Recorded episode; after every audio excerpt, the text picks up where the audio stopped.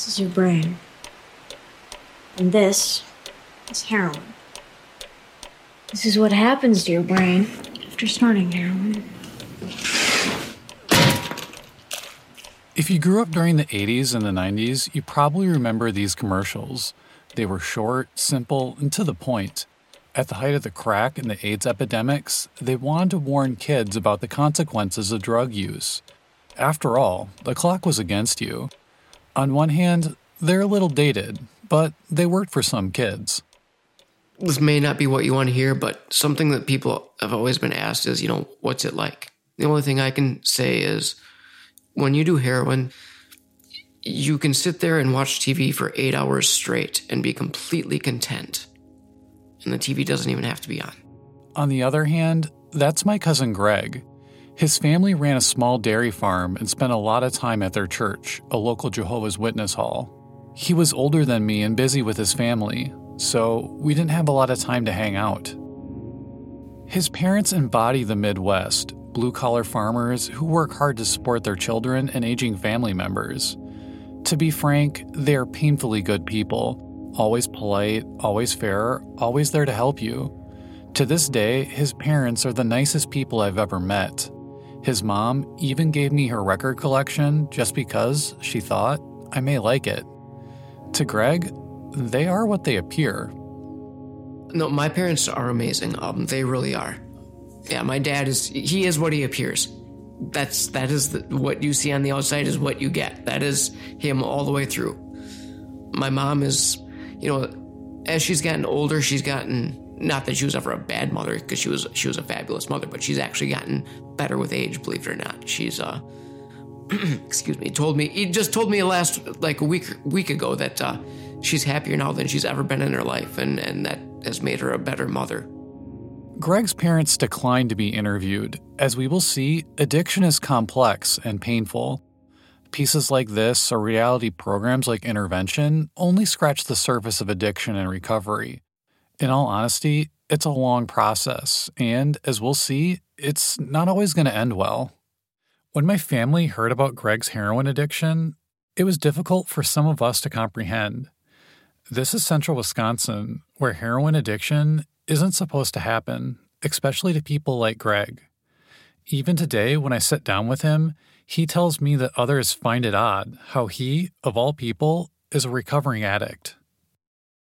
Transitioning into that like situation for someone who had like peripherally just been kind of an outsider because you weren't you weren't like a bad kid for the sake of being a bad kid. You were Greg. I mean, you got along with everybody, you were nice to everybody was it kind of odd or was it such a gradual transition that it just became part of everyday life? No, it was odd. You know, and what you just said was something I heard almost every day. Like, what? Are you a cop? And even to this day, like when I tell people this, like they're like, I will tell people I'm a Jehovah's Witness and I'm a recovering heroin addict. And people are like, well, I can see the Jehovah's Witness. Even when I was in active addiction, it was something that I heard constantly. While at the same time, this wasn't the first we had seen opioid addiction. Several people we knew struggled with it, like my childhood friend Chris Wessenberg. As his mom Becky Short explains, heroin addiction isn't supposed to happen here. I think a lot of people, when they think of like a heroin addict, they think of someone on the streets of New York, you know, homeless and destitute and a junkie. Um, and that's just not it anymore. It's the average Susie Homemaker down the road, or, you know, a, it could be anybody. You just don't know. Addiction is treated like a cultural commodity.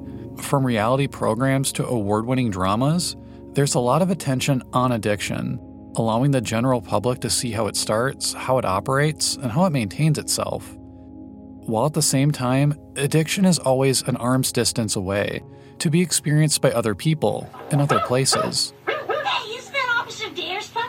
With the war on drugs and its Just Say No campaign, we were immersed with education.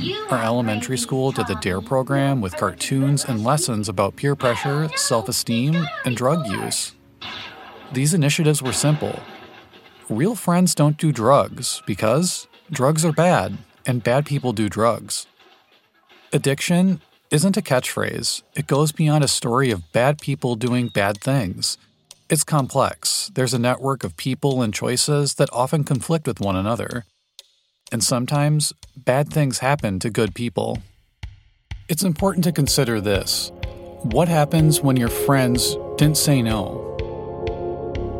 As we talk about Chris and Greg today, it's not as simple as resetting a clock and starting over. It's seeing people who went too far before they couldn't get back to where they started.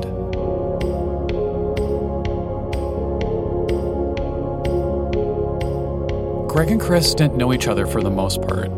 In all reality, they are two very different people. Their only real connection was me and their parents' hometown, Granton, Wisconsin, a small village outside of Neillsville. And life in Granton is just that small. As my mom, Dixie Langrick, who grew up with Becky and Greg's aunt, explains, it's always been a tight knit community. You know, you know everybody you know everybody. If you walk into the grocery store and you didn't know someone, you're like, who's that? You know, when I tend to bar there, um, I would know pretty much everyone who walked through that door. I would know who their family was. I would know who their children were, you know, who their parents were, who their grandparents were. If a stranger came in, it was really noticeable. My grandparents would come over for dinner on occasion, and we would sit there after dinner. And I don't know if this was just my family, and you would you would go over the local gossip because you felt like not only was, you know, did you need to know, but it was your right to know what was going on with everybody. so, you know, I, I think, you know, when it comes down to it, I think a, a pretty, Uh, just because it is so small, it was a pretty tight knit community. Chris and Becky lived in the same apartment complex as my mom. From the start, I liked Chris, and a lot of kids did too. My first memories as a child were playing with him, my sisters, and her friend Alicia at the local park. He was a blond, blue eyed, handsome kid who liked the Ninja Turtles and the San Francisco 49ers. And that's how most kids remember the past just the good parts. But there was a lot about Chris that we didn't know, especially about his dad. Before Becky and I spoke, he was just an absent character, a person that came and went from Chris's life periodically. As she explains, their relationship was complicated.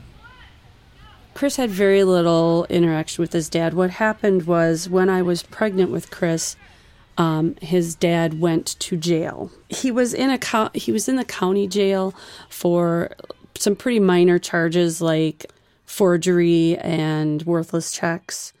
And then because I was pregnant, he made a really bad decision and decided he wanted to escape from the county jail um, which brings you to a whole different level of felony because he did escape for like a month and from the sheriff, no less, which didn't really make anybody happy.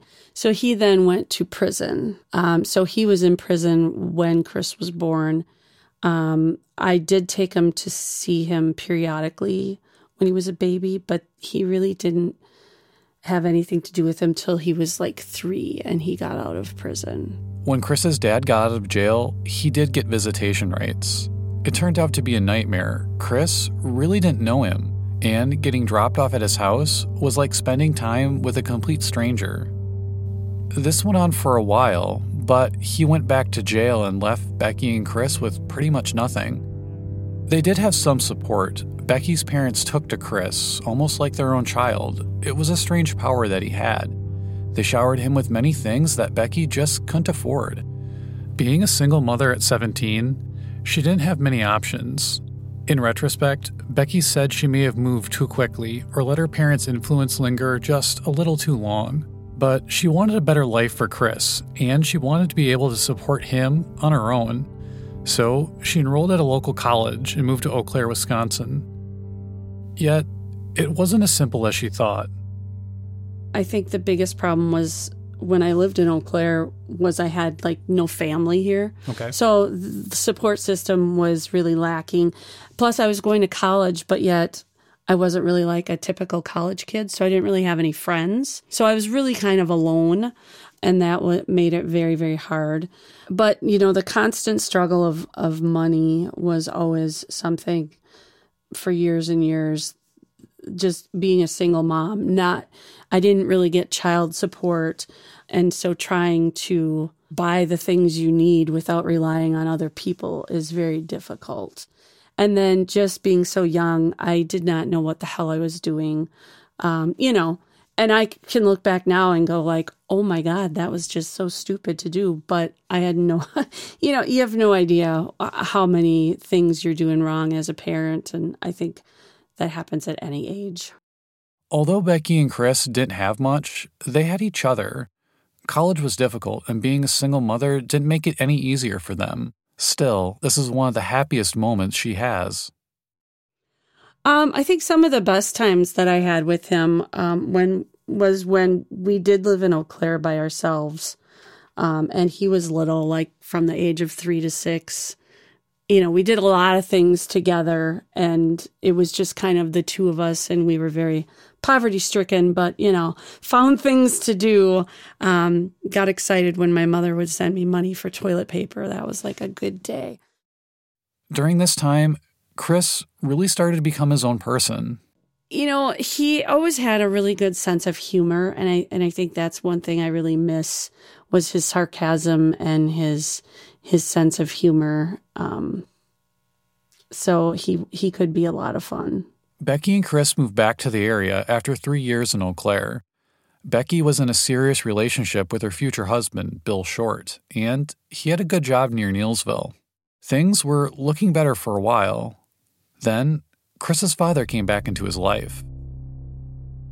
When he was 10, his dad was um, out of jail, um, got in a car wreck, broke probation and was going to have to go back to jail, but he was so seriously hurt from having a car chase with the police that they let him recuperate at his mom's house with an ankle bracelet. When he knew he was going to have to go back to prison, he took off with one of his two girlfriends at the time and her kids to Texas. I believe they were going to go to Mexico. Just a lot of bad luck, but, anyways, he ended up somebody called the cops to check on them because of a storm and whatever. He got in a standoff with the police in Texas, and then they said that he committed suicide. But, anyways, Chris was 10 when his dad died that way, so.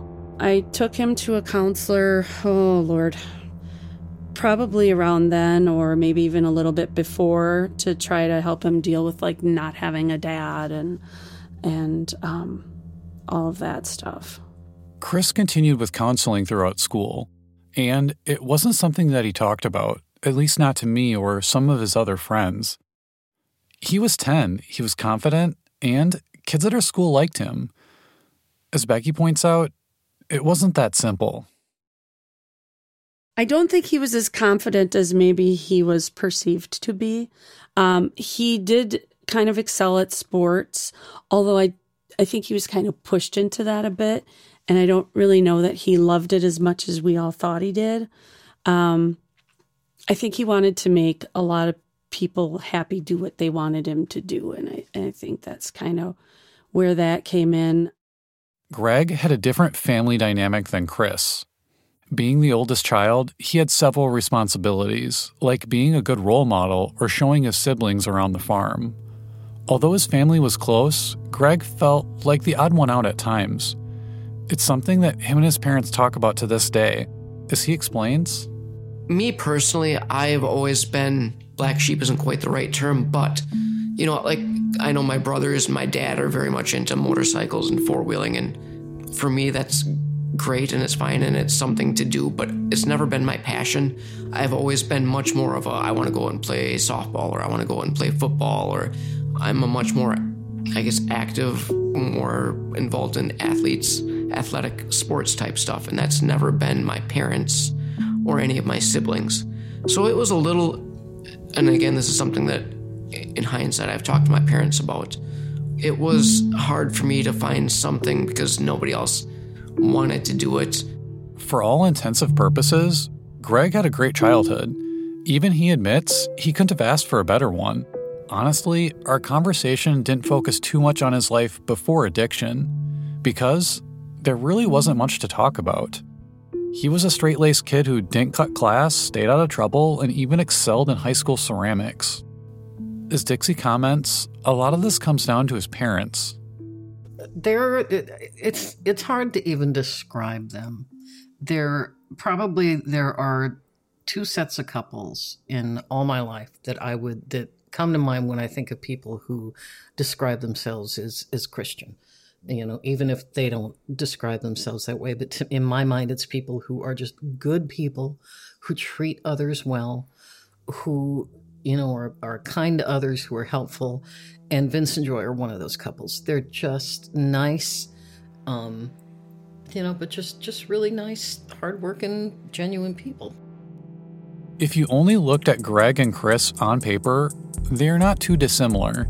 They belonged to the same peer group, lived within miles of each other, belonged to the same socioeconomic class, attended some of the same schools, and knew some of the same people. Although they share certain commonalities, they led two very different lives. And as we look at this further, you need to remember this addiction doesn't discriminate. There isn't a perfect timeline for addiction. There are many factors at play.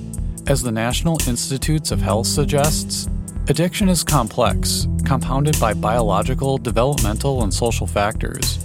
In simple terms, the biggest influence in one person cannot be applied to everyone else. Each person's experience is different. After graduating high school in 1999, Greg didn't go to college or take over the family farm what could have felt like the very first time he was able to do what he wanted. Ah, uh, that, that's kind of when I got into my, well, my wild stage. I went to a lot of concerts. I um, hung out in Madison a lot. I, um, that's when I met my first wife. In terms of wild phases, it was pretty relaxed. Greg wasn't breaking any laws or committing any crimes. He was traveling outside his hometown and visiting different cities like Minneapolis or Madison. He even came back with things, like souvenirs. In fact, he gave me a free ticket to the Misfits on their famous Monsters tour. How his life changed? It started with an accident. What happened was I uh, I broke my wrist, and I had to have, I had to have surgery on it, and they were prescribed me Tylenol three. Tylenol three isn't the over the counter variety. It's mixed with codeine, an opiate, for moderate to severe pain relief, similar to Vicodin. It's a controlled substance that's only available through prescription. Many of our friends or family members worked manual labor, so it was getting prescribed a lot, and naturally, it traveled outside of the home. For some people, codeine was a recreational thing, a means to relax. But for Greg, it was something else. It made him more comfortable with himself. It allowed him to be the kind of person he thought he could be, at this time, he had started a long distance relationship with Rochelle, his future wife, and things were looking good. So I'd take the Tylenol threes and I would call my, who was now my ex wife, and I would talk to her. And I felt, you know, growing up in high school, I was very much an average person. I wasn't exceptional in any way. Um, I never did anything, but I was always kind of uncomfortable. You know, I, I, and I think that, you know, especially as an older person, you realize that now. I think most people are kind of uncomfortable with themselves. You know, at that time in my life, I was about 19 years old, and I, I was very much uncomfortable. And you're also at that time looking for people to date. So when I started taking the Tylenol threes, they made me relax. They made me calm. They made me feel more in control. They made me feel comfortable. So I felt like I could go out and talk to people. And that's when I started dating my first wife. Greg packed up his things and moved to Michigan to be with Rochelle. And for a while, things were good. He was with his future wife, his family was well, and there wasn't much else a person could ask for. Still, codeine left an impression. The the feeling that I had when I was on it never went like I always remembered that. It was something that my brain never forgot. It was always like if somebody would say, Hey, I had my tooth pulled, they gave me some Vicodin, they're great. Oh, can I have one? It was always there. And that stuff was around a lot at that time. Even if Greg couldn't forget about how Tylenol 3 made him feel, he wasn't actively seeking it.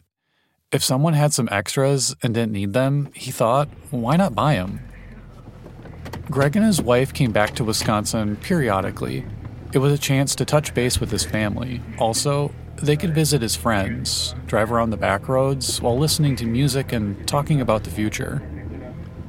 Um, so when we came back to visit my friends, we uh, went out, you know, we were hanging out and we just kind of went for a cruise and uh, we are driving around. We got in an accident, almost killed, our, killed ourselves. We uh, airlifted to the hospital in Marshfield.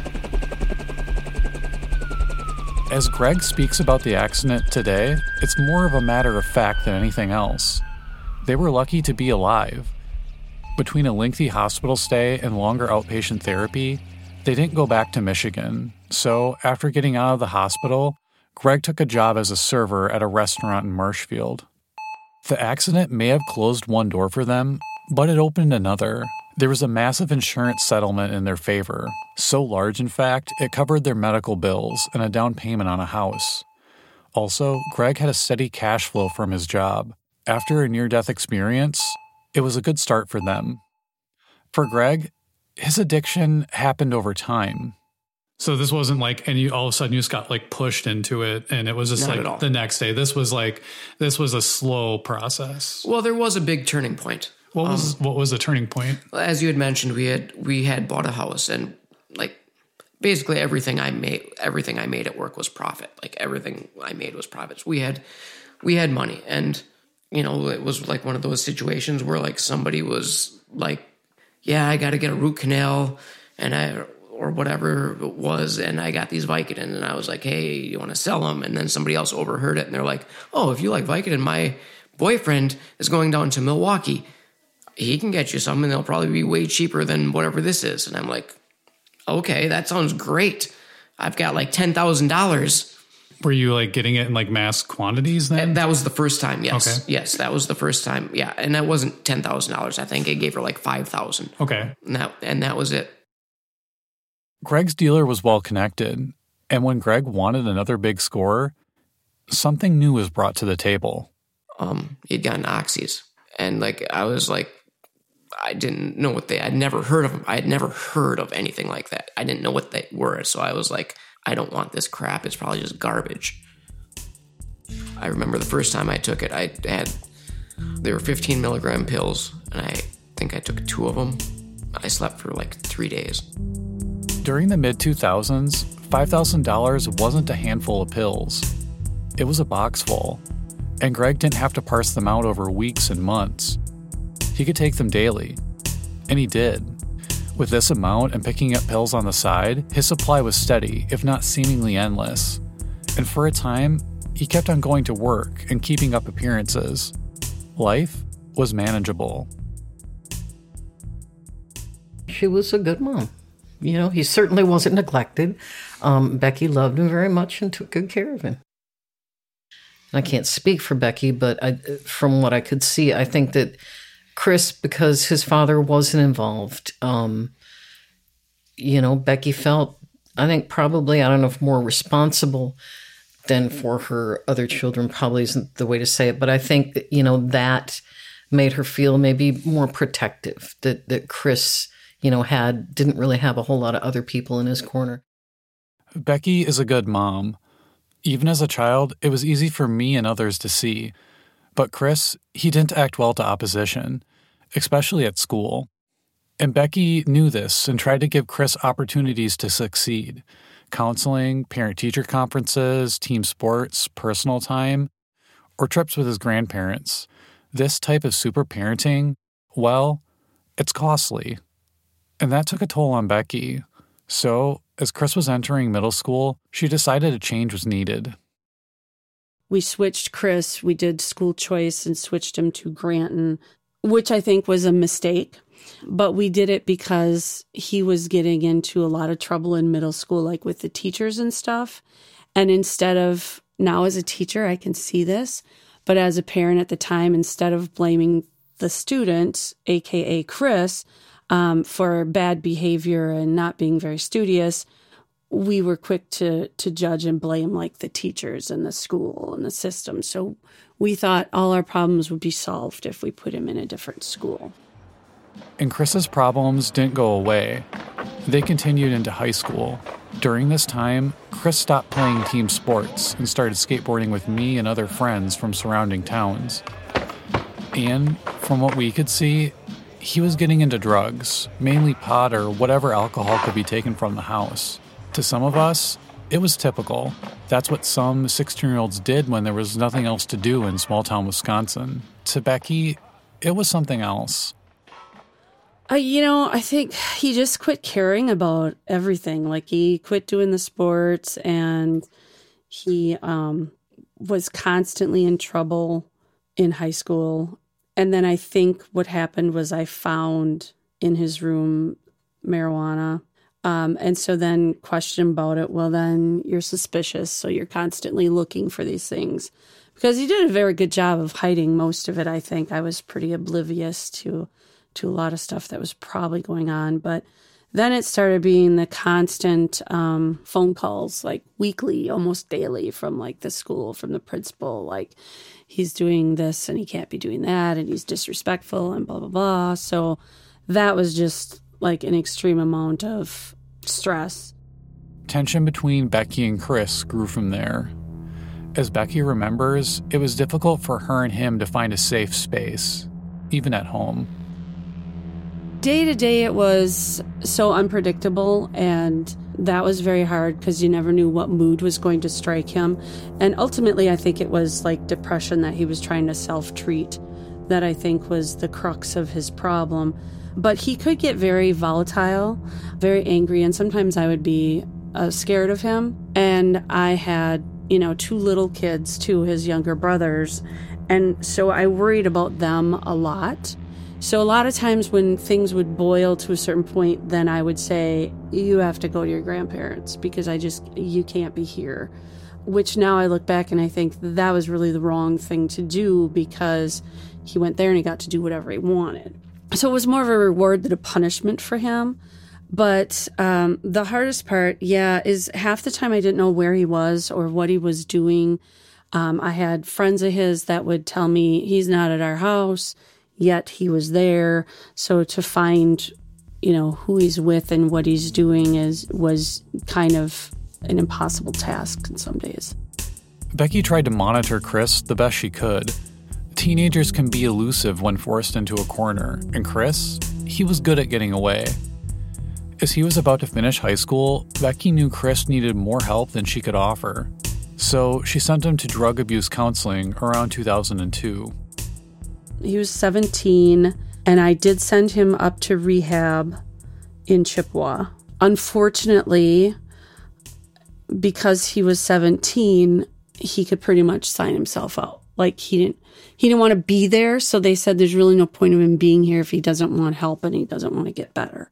So um and he had a girlfriend at the time and she really, you know, was really wanted him to get out and I'm like he needs to be there, but he didn't stay there through the program at all. Becky felt defeated. For all the obstacles her and Chris faced, they at least had each other. Now, in a few months, Chris would realize he could leave Granton. And there wasn't much Becky could do about it. For the first time in her life, Becky would have to come to terms with not being able to help him. When your kid has problems, it is heart wrenching and it is always hard because you just don't know what to do anymore. And you get to that point where you feel like you've screwed up and you don't know how to make things better there's really no answer. I mean, I wish I could say, do X, Y, and Z and this will happen. But, you know, a lot of times people think kids turn out to be addicts or have drinking problems or this or that because their parents were so screwed up. And I'm not a real firm believer in that. I think sometimes parents can screw up.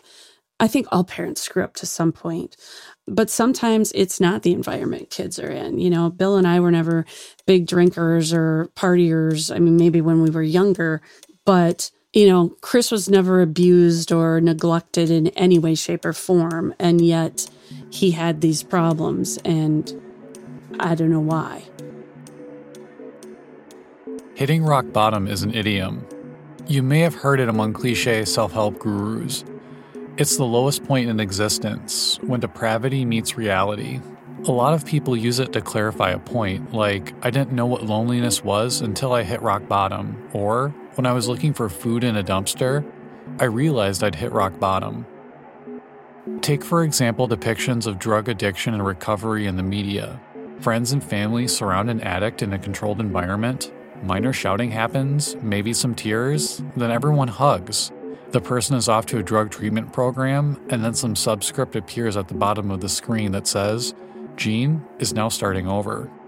With addiction, hitting rock bottom isn't an instance, it's comprised of many instances, many different rock bottoms. This is something that some people don't realize. As Greg and I speak today, he remembers when his life started to spiral downward. It was a Sunday night, and I just, I didn't, like, I wasn't sick, but I didn't feel right. Like, I was just anxiety and I was emotional, and I was you know, I don't know, like the worst day of depression that you could ever imagine. You just wanted to sit in a corner and cry. And that's how I felt. Like I wasn't physically sick at that point, but I think I real that was I don't think I realized at that point that this was probably getting to be a problem. And I had a decision to make at that point.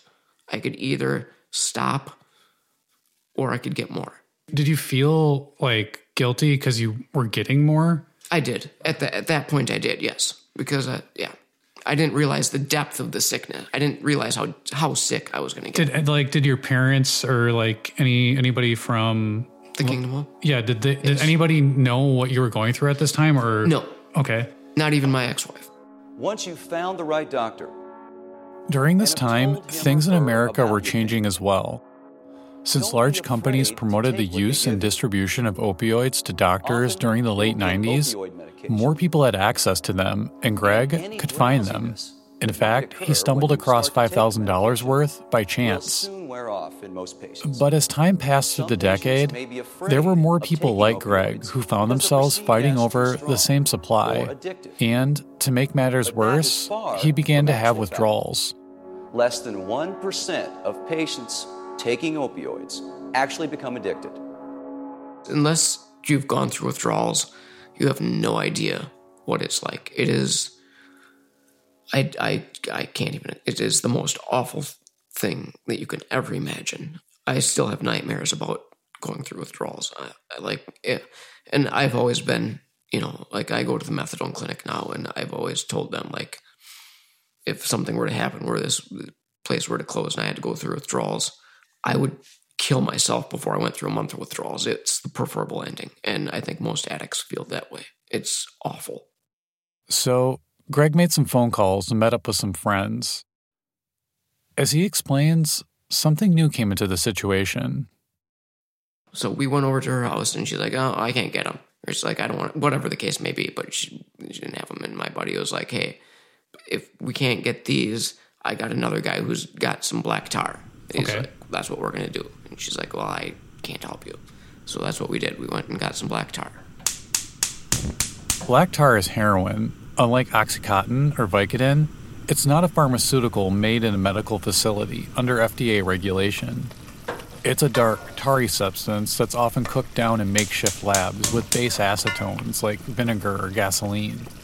And it's not a designer drug, it's cheap. Greg soon realized being an addict was a full time job, and it wasn't easy. Among work, marriage, bills, and family, there wasn't much room for a full blown heroin addiction. Over the years, from Tylenol 3 to heroin, Greg's parents began to notice. They were nice people, but that doesn't mean they were oblivious, and they tried to help. You know, my dad, I think, kind of took it in stride. I know the way my mom dealt with it was pouring herself into research. That's how she dealt with it was research, research. Well, how can I do? What did I do wrong? How can I fix this? What do I need to do? What? That's how she coped with it. Greg can't recall the exact details of this time, almost like the years from 2007 to 2012 were diluted from his memory. His family intervened and sent him to rehab.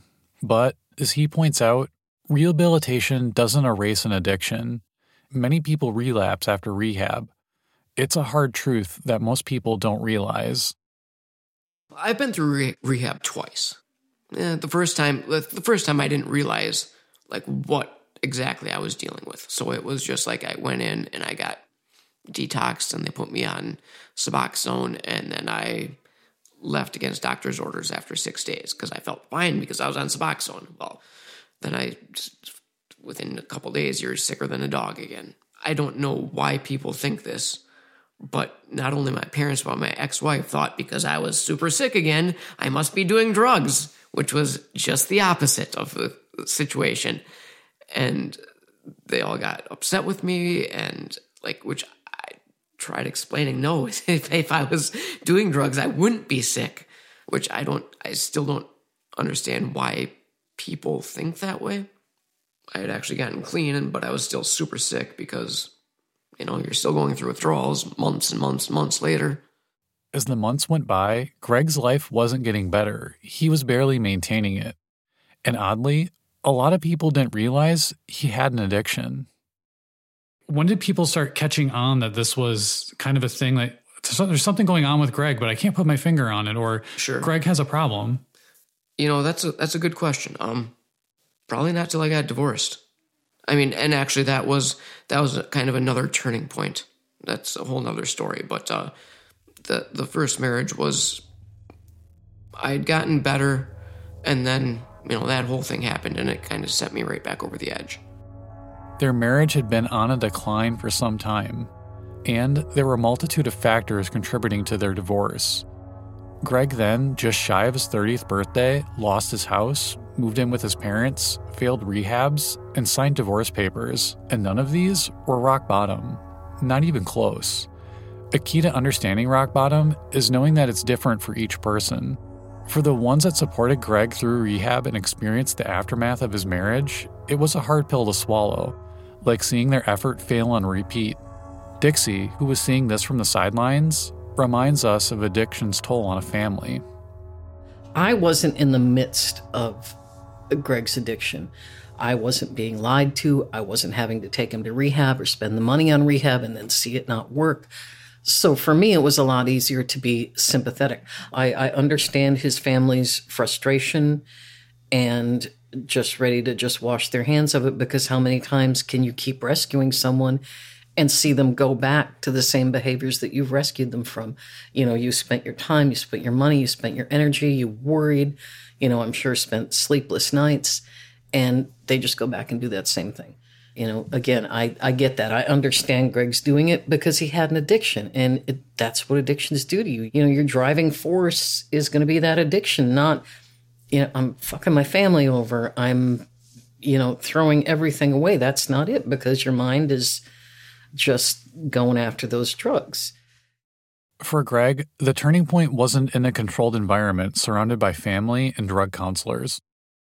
When you hit rock bottom, like what was rock bottom for you? Rock bottom for me was uh, I moved into this basically flop house. Me and three other guys rented a house next to Brown's Bar, and it was literally a flop house. Um, one of the guys was bringing in bricks and bricks and bricks of pot and coke, and that was never my thing. I was the only heroin addict. Everybody else was doing pot and coke, which, if you know anything about coke, it makes people crazy. So it was a very volatile situation. The tipping point was the one guy who was bringing in a lot of the coke um, asked me one time if I could get him some some dope. So I did, and you know he was strung out on coke at the time, and he flipped out because he didn't think that what he paid for was what he got. And I'm like, dude, this is what they gave me. This is your money's worth. And like, dope isn't like measured the same as coke. I don't know what to tell you. And he had, you know, he was on a he was on a bender, and he just flipped out and started smashing stuff. And he pulled a gun on, and the cops got called. And you know, when the cops came, you know, everything had calmed down by that point. And actually, this guy guy was very much in trouble with the cops because he had he had sold some pot to some high school kid. Well, the kid didn't pay him. He ran off. He like grabbed the pot and ran off. Well, this guy took a trailer hitch, a ball hitch off of the back of his truck and smashed the kid's face in. So the cops came. That was what the initial call was about. I mean, and this was again just it was such a, a tornado, a whirlwind. The cops ended up coming to the house that we were all living in. Well, they came back later in the day, like midnight, because they knew this was a drug house. They, they were well aware of most of what was going on. I was sleeping in my bedroom, and they pounded on the door, and they made us all get out, and they handcuffed us all when I was put in a situation where I was looking at some serious time if I didn't start making good decisions. That was a big eye opener for me. That whole thing with the cops and that that scared me. I had no place else to go. You know, I was I showed up at your mom's house. You know, he was living in that house, um, and it was not a good situation. It was the police were there. I think pretty often they were certainly aware of the activities that were taking place there. But I think what you know, poor Greg, when he came to my house, that situation he was in was not good that all the kind of however many people lived there, they all kind of in whatever state they were in decided that Greg had, you know, betrayed them or whatever. I mean, he was seriously he was scared, and you know for for good reason, and like I had kind of talked about earlier, his his appearance because I had known you know just from from hearsay or whatever what he was doing that he was doing heroin but i hadn't seen him you know, or would see him sporadically. But when I saw him that night, it was his appearance was pretty drastically changed. He was thin, he was drawn. Like I said, he had the probably what was most striking to me was the the open sores, which were kind of a telltale sign. But um, and you know, I'm talking to Greg, and he's kind of telling me about the the situation at the house, and like I said, he was scared. And then uh, somehow in the course of our conversation, he he looked at me and he said, Do you know what I've been doing?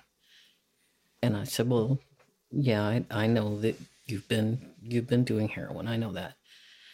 And and this just broke my heart because the look on his face, he said, Does my dad know? And I said, Well, I I don't know. I said, but I tell you what, I'm not gonna be the one to tell him. You know, that's that's for you. That was that was rock bottom for me. Um, I was scared, and I knew I had to make changes. Soon after Chris graduated from high school in 2003, he and his future wife Jamie moved around Wisconsin. They were married with children a few years later, and they started to make a life for themselves. For what Becky remembers, Chris loved being a dad. This part of his life made things better. Becky's life moved in a different direction as well. After years serving at a local restaurant, she realized how much she enjoyed working with kids. She went back to Eau Claire to finish her degree in English education, and she was two years ahead of me in the same program. It was a good chance to hear about Chris, his brothers, and Bill. During this time, Becky and Chris began to grow apart, connecting through phone calls or social media. And this was hard for Becky. For the better part of 20 years, she helped Chris. And more importantly, she had an ability to help him. He was right there, within an arm's distance. Now, he wasn't even close. But Chris's drug problems didn't go away. At the most, they were sidelined. Even from a distance, Becky caught on. I think a lot of it was just the people he was with, the lifestyle he was in. I know, you know, one Christmas Eve, Jamie had told me, oh, it's really bad. He's using crack and blah, blah, blah. And so, of course, what can I do? He's, you know, 20 some years old. There wasn't much Becky could do. Her and others encouraged Chris to seek counseling. Even getting Chris to take these steps was difficult. As Becky suggests, admitting you need help isn't easy. But I think there's such a stigma attached to people that have mental health issues or drug addiction issues that a lot of people are hesitant to seek out help because then, oh, everybody's going to think I'm the bad person. Um, and you don't want people to think you're a drug addict or an alcoholic or whatever. And if it's, you know, interfering in your life, you gotta, you gotta try to get some help. He didn't want anybody's help. He didn't want to help himself. And he didn't think he had any problems. And so it's extremely difficult. And I found myself extremely guilt ridden about every little thing. And for years and years, you still think, oh, if I would have just did this and if I would have just did that. And, you know, you can't change anything. As time went on, Becky noticed things weren't getting better for Chris.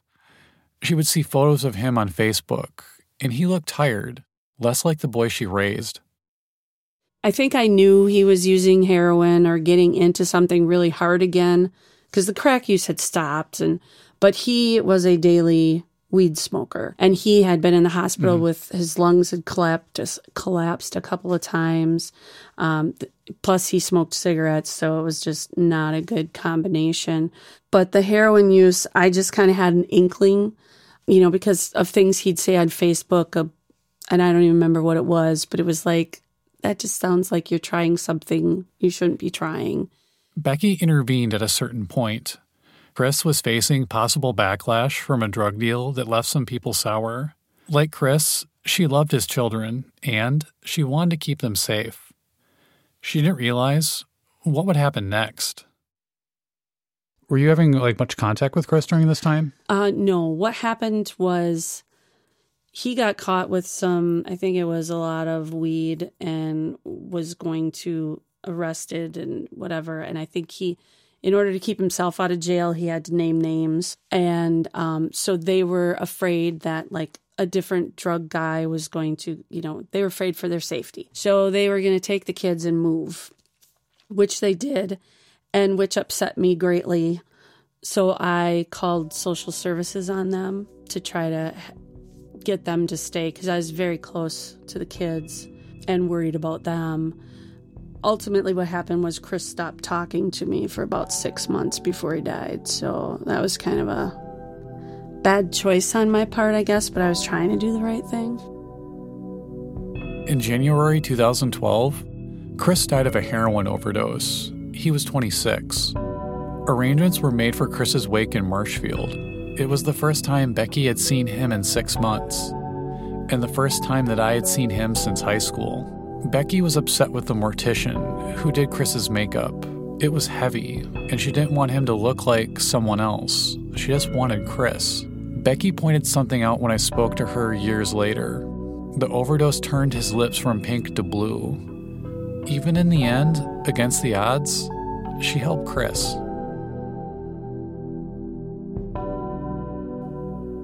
As reported by the Center for Disease Control, the number of drug overdose deaths has quadrupled since 1999. As current as 2019, roughly 70% of 800,000 deaths involved opioids. That's half a million people, or nearly the entire state of Wyoming.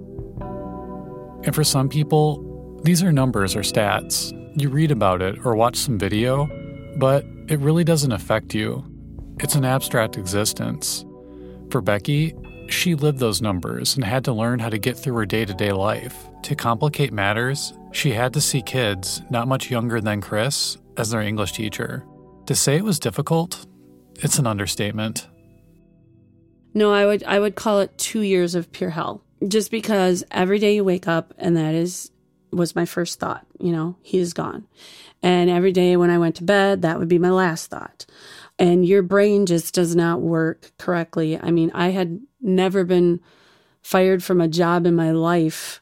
And in that two year span, I lost two jobs because I, you just, you don't even know what you're not doing. It's like you just can't think right.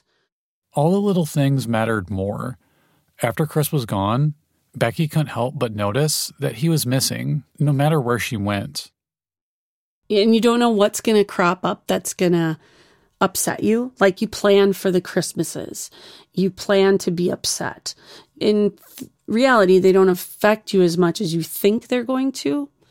But then little things happen, like his brother had homecoming and I think was on homecoming court. And that upset me uh, when I was at the school because I don't know why, because Chris wasn't there to know that. And like your wedding really upset me because I went there and you were there and Leah was there and Lindsay and Alicia. And it was like, oh, but Chris is missing. This didn't occur to me until Becky told me how her and others close to Chris would feel the years after his death. I could guess, but I was on the sidelines, seeing the aftermath of their grief. Even from here, it's only an approximation. Greg's stay with Dixie was temporary, and when his dad came to pick him up, Greg couldn't move back to the farm. They all knew it would enable his addiction. This had happened before. Greg would get into trouble, they would bail him out, and it would start over again. They took a hardline approach with him, which Greg says was critical to his success.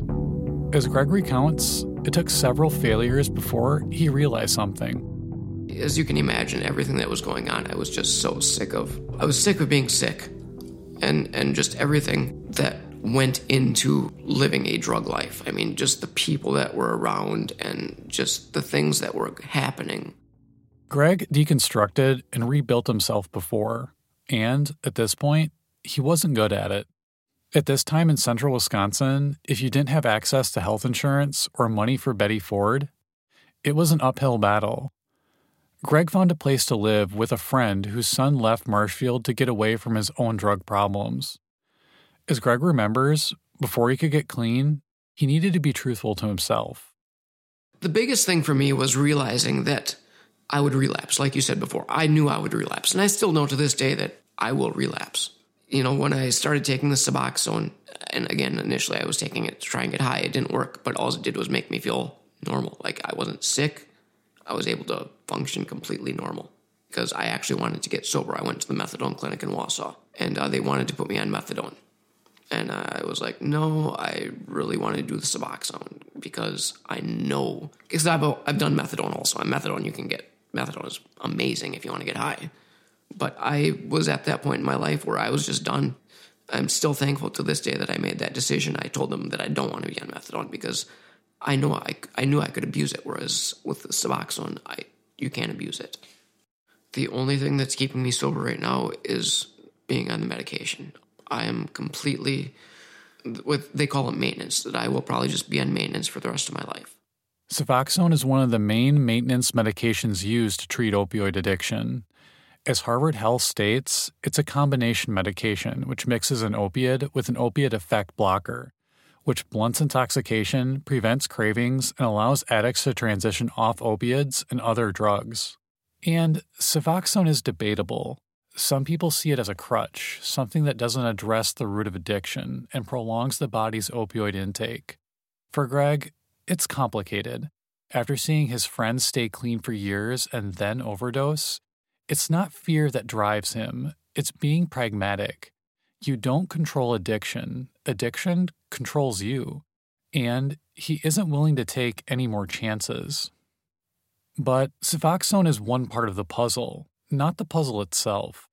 Addiction treatment requires a triage of mechanisms like therapy, support groups, housing assistance, and employment support. All of these can be costly, and honestly, sometimes addicts can't reach them without a financial backer or general support. On top of that, it takes months and even years for addicts to realize what combination works for them. Becky has been an advocate for addiction awareness and resources since Chris's death. Answering questions and organizing speaker events at her local high school, to her, it's more than getting the word out. When you tell somebody, oh, my son died, they like, oh, I'm sorry. And they are very leery. And it's like, no, I'll talk about him because if you don't talk about him, it's like he never existed. And as far as at school, I'm very open with the kids, you know. Um, the biggest thing is they'll see my tattoo, which is like Chris's memorial tattoo, and they'll be like, Why do you have an Air Jordan on your ankle? And I'll kind of explain it, and then they're like, Oh, sorry. And it's like, No, it's okay. Part of my reasoning to explain, you know, his story and what happened to him is because I want them to know how dangerous getting into drugs are you know, because a lot of high school kids are of the theory everybody smokes weed and it's okay and it's not a problem. And I want them to know that, yeah, it's maybe not a problem for 90% of people who can then, you know, get to adulthood and stop using drugs daily. But for that other percentage, it is a problem. And you're going to get into harder drugs and heavier drugs and it's going to interfere with your life and and it could be a dead end road for you. Again, Dixie. It, it's sad, and I think it's you know between him and Greg, it just kind of shows you that you know who ends up with an addiction is is just so you know random, and again not what you would typically think. Anybody can end up with that, and I think with both of them too, it was at a time where that was just kind of getting widespread in in smaller towns. You know, so now people are fully aware that that heroin is around all over the place. Um, but I think then it was still, you know, a pretty novel idea to to a lot of people and, and kind of hard to grasp that people in a small community were doing it and dying from it. State and federal governments have passed initiatives to address the opioid crisis. If you have ever worked with government monies, though, it's a slow process from legislation to visible outcomes. We're talking months to years if there isn't already a network developed. As recent as 2018, Wisconsin DHS and United Way formed the Wisconsin Recovery Helpline to bridge the gap between people and support agencies. Greg has been able to stay clean through the support of his friends and family. He's been able to keep his job, remarry, start a family, and buy a new home. Right now, his family is happy. Like I said, there's not a whole lot of people that can that can overcome that and what he's done is nothing short of amazing because when you look at how many times that kid had to go to rehab, um, you know, there's probably not a whole lot of people that go into rehab. What was it, three times? Um, that go into rehab that many times and then are able to kick their habit. Um, but he's done fantastic. He really has. I think he really beat the odds and came out ahead. It's difficult to comprehend what Greg and Chris experienced. It's easier to say, well, they just should have said no to drugs. But so many times, life lacks a perfect black and white duality. Even for all his recent accomplishments, Greg doesn't live in this world and he can only remind himself of that in the end. If I didn't have this medication, knowing what I would lose if I used again, you know, knowing I would lose my family, knowing I would, you know, not be able to be a Jehovah's Witness, be able to talk to my parents, lose my house, knowing that, I, I still know at some point I would still use. I just, I know. I just, I, and you have to have that realization.